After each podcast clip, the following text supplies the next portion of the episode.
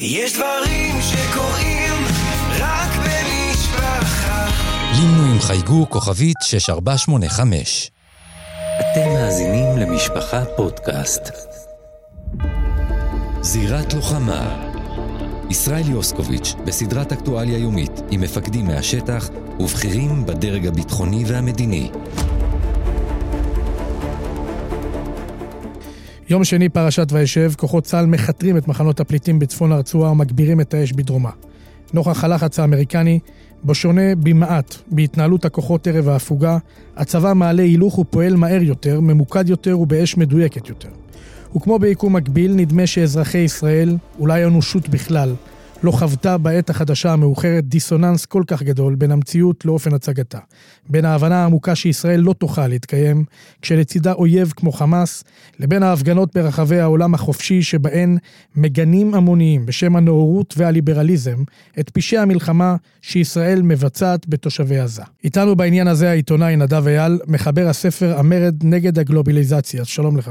שלום ישראל. קראתי את הספר שלך, שהוא באמת מרתק ומגובה בחוויות אישיות שלך, ממפגשים בלתי אמצעיים שקיימת ברחבי ארצות הברית. אתה מדבר שם על הטרור הגלובלי, על עליית הימין הקיצוני בעקבות כך, אבל חרף כל זאת, כשזה מגיע לישראל, אנחנו שומעים מצד אותם אנשים זמירות אחרות. אז אפשר, אתה יודע, אנחנו יכולים לעשות לעצמנו הנחה, לומר האנטישמים האלו, ואנחנו גם נצדק. ובכל זאת, איך מעשים שנעשו בסוריה או באוקראינה, ואפילו באכזריות, אה, לדעתי, פחותה יותר, זוכים שם לאמפתיה גדולה מצד העולם החופשי, ואצלנו פשוט או התעלמות מוחלטת במקרה הטוב, או ביקורת כל כך חריפה והפגנות ענק במקרה הקלאסי.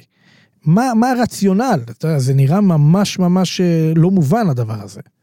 תראה, אם השאלה אם יש אנטישמיות בעולם, יש אנטישמיות בעולם. ובכלל יש גזענות בעולם, זאת אומרת גזענות היא צורה כללית של אנטישמיות, אה, יש הרבה צורות של גזענות, אנחנו לא מודעים להן, בגלל שאנחנו לא יודעים אה, כמה נגיד אה, בבורמה הרחוקה, שקרויה גם מיינמר, יש גזענות נגד המיליונים שהם לא בודהיסטים אלא הם, אני יודע מה, מוסלמים. אז הגזענות זה משהו קיים, וכמובן שלנו כיהודים הכי כואב את האנטישמיות, ואנחנו ממוקדים מאוד באנטישמיות. הגזענות נגיד הכי מרכזית באירופה היא נגד אנשים שחורים, יש על זה ממש סקרים, שמראים שאנשים שחורים מדווחים על הכי הרבה תקריות גזעניות יותר מאשר יהודים, כי את יהודים הרבה יותר קשה לזהות, אלא אם כן הם יהודים אה, שומרי תורה אה, שלובשים כיפה ונראים אחרת. אז, אז העולם בהחלט, אה, יש בו את הגזענות הזאת, שנקראת אנטישמיות, האם זה משפיע על התגובות המדינתיות? אה, עד עכשיו בסך הכל מערב אירופה, אם אתה מסתכל על מערב אירופה ועל ארה"ב ועל קנדה, סך הכל ההנהגות שלהם נותנות גיבוי. בשטח אתה יכול לראות הפגנות, ההפגנות האלה לעיתים קרובות הן או שמאל רדיקלי, או שמאל רדיקלי יחד עם הקהילה המוסלמית המקומית, ושם בהחלט, שוב פעם, יש גם אנטי-ישראליות וגם אנטישמיות. אגב, אנטי-ישראליות ואנטישמיות זה לא אותו דבר. כמו שאתה יודע יותר טוב ממני, יש uh, קהילות חרדיות, אני לא מדבר על נטורי קרתא, אלא קהילות חרדיות אחרות שהן uh, לא ציוניות, אבל זה לא אומר שהן אנטישמיות. Uh, ואותו דבר בעולם, יש אנשים שמאוד לא סובלים עצים, ומחרימים עצים, ומחרימים סחורה סינית, באמת, בגלל שהיא כבשה בזמנו את טיבט. אז זה לא הופך אותם בהכרח לגזענים. אז התמונה מאוד מורכבת, התמונה העולמית, והשורה התחתונה היא שאני לא חושב שהאנטישמיות היא מה שמניע כרגע את התגובות המדינתיות, אני מדגיש המדינתיות, לסיפור של הסכסוך ברצועת עזה. אבל היא בהחלט משפיעה על הרחוב, בזה אין ספק. כן, אבל תן לי לאתגר אותך. אתה אומר שזה לא משפיע, אבל uh, הנשיא ביידן למשל, שאנחנו יודעים באמת איפה הוא היה רוצה מלכתחילה להיות, באותה נקודת התחלה, בראשית המערכה הזאת, כשהוא ראה באמת את הזוועות, והוא רצה להיות in איתנו. אבל הוא תכף נכנס לשלב מתקדם של הבחירות, והוא לחוץ מהזרמים הפרוגרסיביים אצלו במפלגה, והוא בסוף רוצה להיבחר לכהונה נוספת, ולכן פתאום אנחנו מתחילים לשמוע קצת זמירות שדורשות מאיתנו למתן, להיות יותר מדויקים, להיות פחות זה, הומניטרי וכולי. ולמשל, כשאתה רואה את הסיפור של אה, אוקראינה, אתה רואה שכל העולם, הנשיא זלנסקי הופיע בכל הפרלמנטים בעולם, והתקבל בתשואות, והציבור אה, בעולם המערבי, אגב, יוצא מגדרו להזדהות עם האוקראינים. וכשאנחנו עוברים, תשמע, לפי כל התיאורים שעברנו פה, פשוט מעשים שמזכירים מאוד את מה, אולי לא בהיקפים, אבל במפלצתיות כמו בשואה.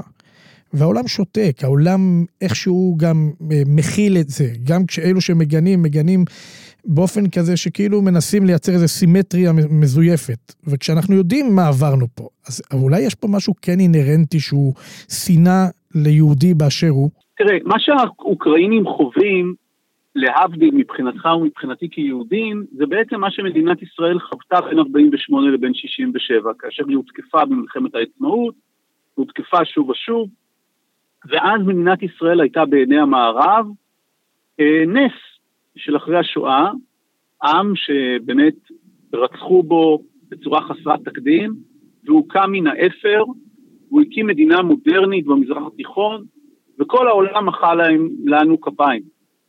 ועבור העולם, זאת אוקראינה היום. אוקראינה היא קורבן ללא חטא. קורבן ללא חטא. אבל עבור העולם היום, ישראל היא בהחלט לא קורבן ללא חטא. דבר ראשון, היא לא קורבן, כי מדינה נורא חזקה. זה טוב יותר שהיא תהיה מדינה חזקה מאשר שהיא תהיה קורבן חלש. זאת אומרת, ישראל היא מדינה הרבה יותר חזקה מאוקראינה, במובן הזה שלישראל יש, לפי פרסומים זרים, נשק גרעיני, וישראל יש לה צבא מאוד חזק, ואוקראינה היא מדינה מאוד מאוד ענייה. מאוד ענייה, הרבה יותר ענייה מרוסיה לצורך העניין, וללא ספק המדינה הכי ענייה באירופה. ולכן אה, יש אמפתיה כלפיה בתור הקורבן החלש.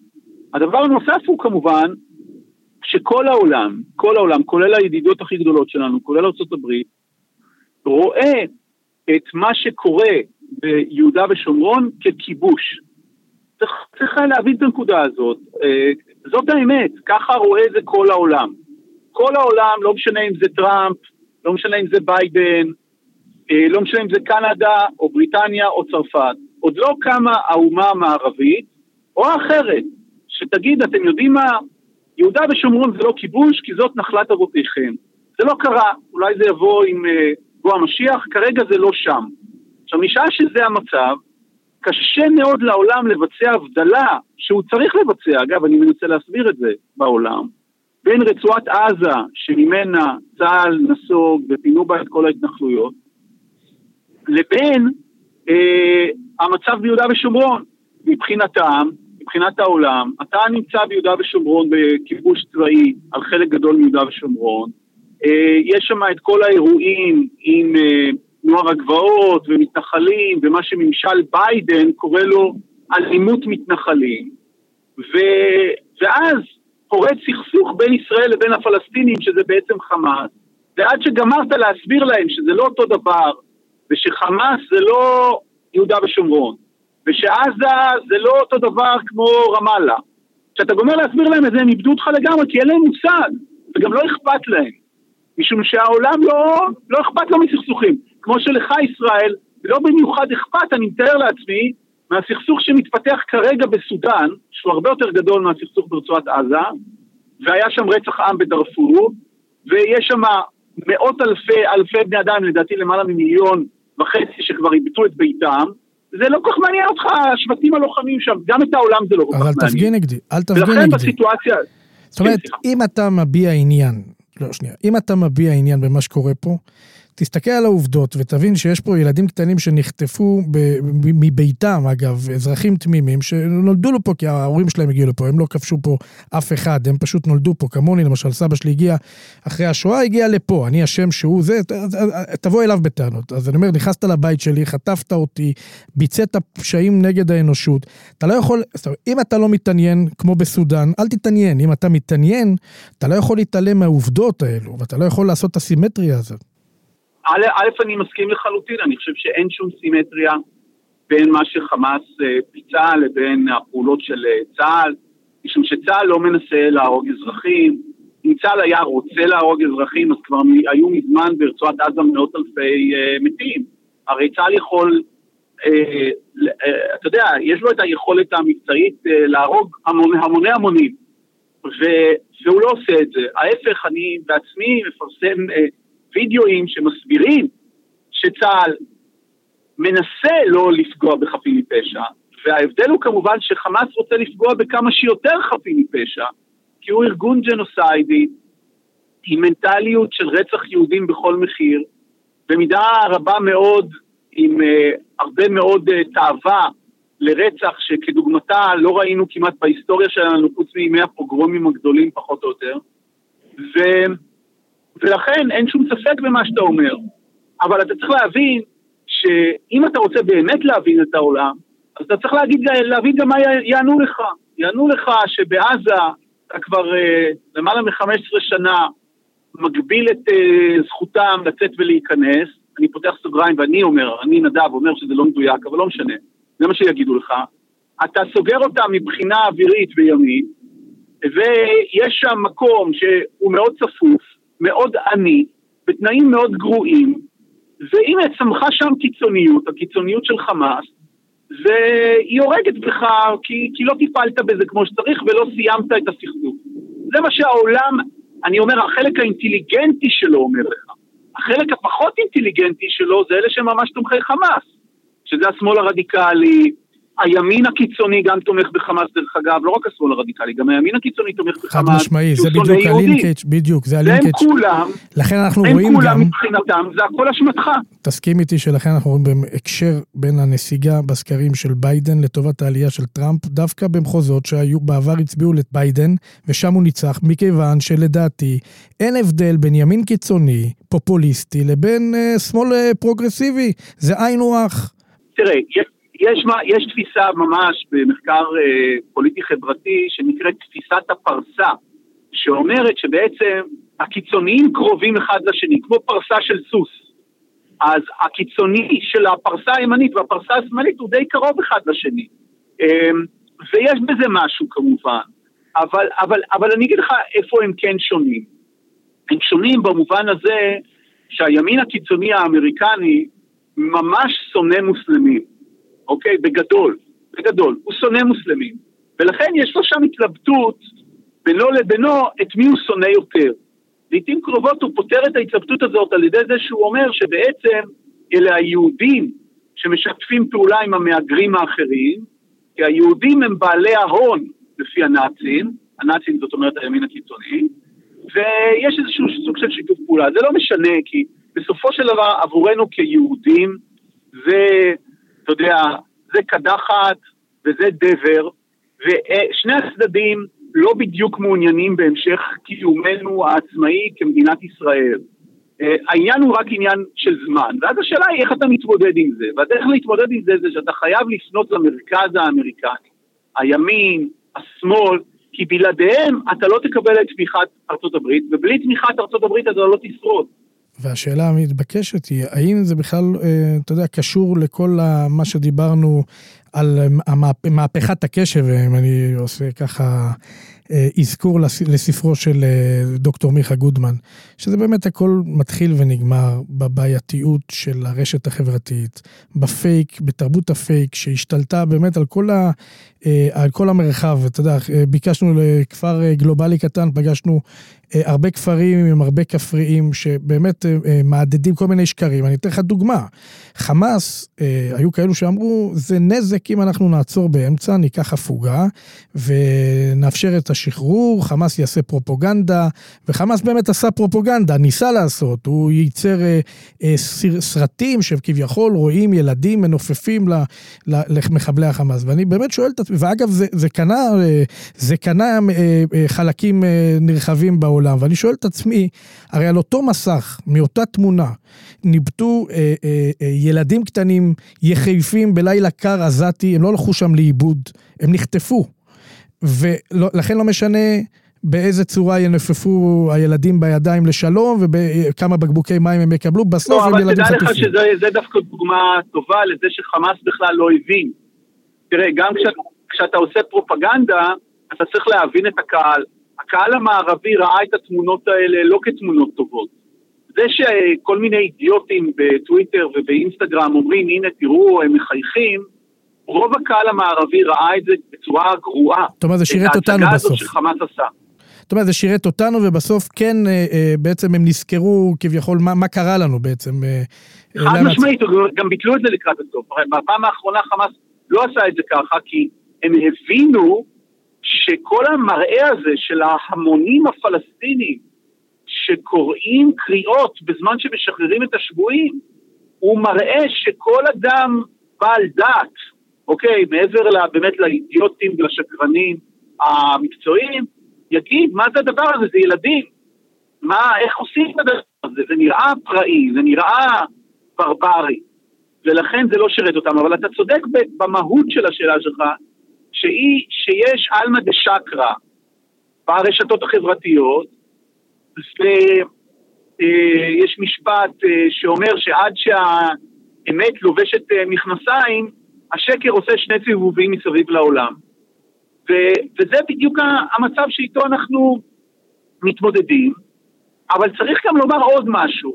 יש במהות דברים שאי אפשר להתעלם מהם.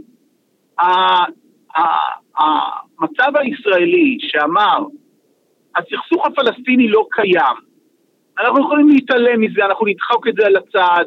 אה, אני חושב שנפתלי בנט אמר, אה, זה קוץ בישבן, אתה יודע, כל מיני התבטאויות כאלה. הדברים האלה, הם בסוף באו, ואתה רואה איך הם עוקצים אותנו. המון שנים אמרו פה, תהיה מפולת מדינית, אם לא נפתור את העניין הזה, ולעגו לזה וצחקו על זה. עכשיו אנחנו מרגישים את המפולת המדינית, וזה הכי צפוי במלחמה, כאשר אנחנו מותקפים על ידי הארגון הרצחני הג'נוסיידי הזה, אנחנו פתאום רואים שהספרדים לא איתנו. זה מפולת, זה די מפולת. אנחנו רואים שהצרפתים כבר לא כל כך איתנו. אנחנו רואים שהצעירים האמריקנים כבר לא לגמרי איתנו. והצעירים האמריקנים בסוף יהיו הבוגרים האמריקנים. זאת המפולת. זאת המפולת שכולם צפו שתתרחש, היא מתרחשת נגד בוא, עינינו. בוא נהיה רגע כנים. תראה, יכול להיות שבציבור הישראלי, באמת, אה, במשך הרבה מאוד שנים, בעיקר מאז הסבבים וההתנתקות וכולי, אז הוא הולך ו- ונהיה יותר ויותר ימני. אבל ההנהגות שלנו, גם אם כביכול דיברו גבוהה גבוהה ימין, הם עדיין ניסו להיצמד ל- ל- להסכמי אוסלו, הם ניסו להיצמד למה שהוסכם, למה ש... זאת אומרת, אה, היה פה, אני זוכר, בתקופת אובמה, התהליכים שג'ון קרי הוביל וכולי, והילרי קלינטון אחר כך, או לפני. אה, בסופו של דבר, כן ניסו. העניין הוא שכל פעם נדחינו. אני לא מדבר רק על אולמרט לא, אין שום ב-2009. ספק. ה- ה- זה שהפלסטינים כל הזמן מסרבים, אה, והם סרבנים מקצועיים לשלום, ואין הזדמנות שהם לא פספסו וכל זה, זה הכל נכון. זה הכל נכון, אבל מה שאתה תיארת עכשיו עם אובמה והילרי וקרי וכל זה, זה לפני עשר שנים. בעשר שנים האלה, אני אומר לך, אני מצטט לך את האנשים שאני מדבר איתם באירופה ובארצות הברית. הם אומרים לי, אתם צודקים, ואתם צריכים להפיל את חמאס. אבל נתניהו, אתם לא מבינים כמה נזק זה גורם לכם? ואני אומר להם, למה נתניהו? והם מתחילים לספור לי את כל ההתבטאויות שלו, ואת כל הדברים שלו, ואת כל הבאגג' המדיני שלו, שבגדול, הפרויקט של נתניהו יאמר לזכותו או לחובתו. לזכותו או לחובתו, תלוי בעמדותיך, זה שהוא דאג שלא יהיה שום התקדמות מדינית, נקודה.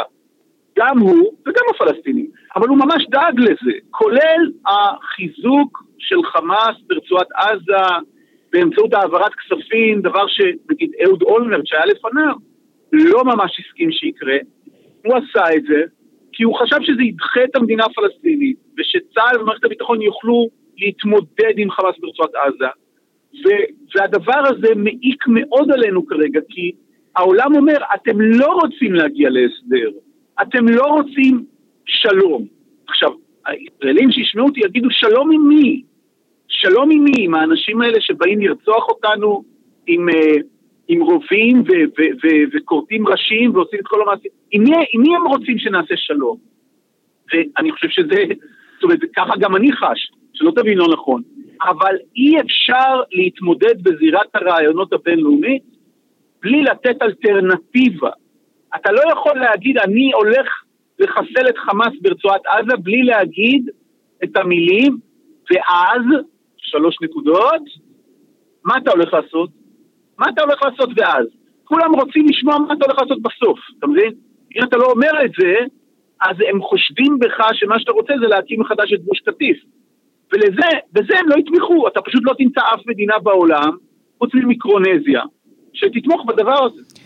לא, סתם לגבי הדיוק העובדות, אני אומר, לא בא לסנגר על נתניהו, ההפך, אני בא לומר, נתניהו בזמנו אה, בוואי פלנטיישן נתן שלושה, הוא נסוג 13% מחברון, והוא גם אה, הכיר בשתי מדינות, והוא גם בזמנו שג'ון קרי ניהל משא ומתן, הוא הסכים, ככה לפחות מה שבוגי יעלון סיפר לי, כי שהוא היה שר ביטחון, הוא הסכים לדרישה לסגת מבקעת 98. הירדן. לא, אני מדבר על... וואי פלנטיישן היה ב-90. לא, כן, אבל אחר כך, ב-98. נכון, אבל בהמשך, ג'ון קרי, אה, בשנת 2013-2014, אה, אה, או בהמשך, הוא הסכים לסגת מבקעת הירדן, להשיג את כוחות צה"ל מבקעת הירדן. זאת אומרת, היו לו, אני לא חושד בו שהוא באמת הבן אדם הכי ניצי שידע לעמוד מול הזה. אני בסוף, בסופו של דבר אומר, האם הרשות הפלסטינית באמת מסוגלת להתמודד מול הדברים האלו? אבל אני חושב שאנחנו נמצאים הרבה לפני זה, ולכן אני רוצה באמת לשאול אותך לסיום, איך כל זה להערכתך יסתיים? אנחנו באמת נצליח לעמוד באתגרים וביעדים שהצבנו לעצמנו? אני לא יודע, אה, אני לא יודע להגיד כמובן, אתה יודע, אומרים שהבעיה עם העתיד שקשה לחזות אותו כי הוא עוד לא התרחש. אה, אני, אני לא יודע להגיד לך איך זה ייגמר, אני רק יודע דבר אחד. החיסול של חמאס, של הצבא של חמאס, של היכולת הצבאית של חמאס, זה באמת יעד אסטרטגי עליון צריך להיות של מדינת ישראל. עכשיו, מה זה אומר יעד אסטרטגי עליון? זה לא סיסמה. זה אומר שכל אחד צריך לחשוב מה הוא מוכן להקריב למען היעד הזה. זאת אומרת, אני באמת חושב שאסור בשום אופן שחמאס יישאר עם היכולת הצבאית שלו.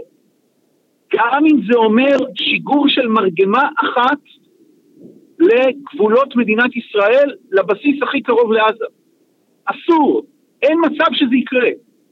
ולכן צריך לחשוב מה ישראל מוכנה לעשות כדי להגיע לשם. אבל הדרך הישראלית והדרך היהודית היא לא רק דרך של כוח, אלא של תבונה ושל עורמה ושל מחשבה מראש. ודרך אגב, מי שנוקט בה במזרח התיכון בשנים האחרונות זה למרבה הצער האיראנים. הם גם משתמשים בכוח והם גם משתמשים בעורמה. ואנחנו משתמשים, אני אומר בצער, אה, בעיקר בכוח. וזה חייב להשתנות. אם המטרה העליונה היא לחסל את חמאס לפני כל דבר אחר, אז השאלה צריכה להיות איך אני מגייס את הקהילה הבינלאומית לזה, איך אני דואג לחנוק אותו מבחינה של כסף, איך אני דואג לכך שרצועת עזה, גם אחרי שאני אעזוב אותה, לא תיפול שוב בידי חמאס, אוקיי? מה אני מוכן לעשות? מה אני מוכן להקריב? גם מדינית, מה אני מוכן לעשות כדי להגיע לתוצר שבסוף אין לי יותר איום צבאי מרצועת עזה, נקודה. ואני מוכן לשמוע את כל ההרצאות על השולחן. ואני מקווה שזה מה שיעשו, שישמעו את הכל ויהיו מוכנים להקריב את הכל בשביל זה, כי אם נצליח לחסל את חמאס ברצועת עזה, אז חיזבאללה ילמד לקח, והאיראנים ילמדו לקח, וכולנו נהיה בטוחים. העיתונאי נדב אייל, תודה רבה לך על השיחה הזאת. תודה ישראל.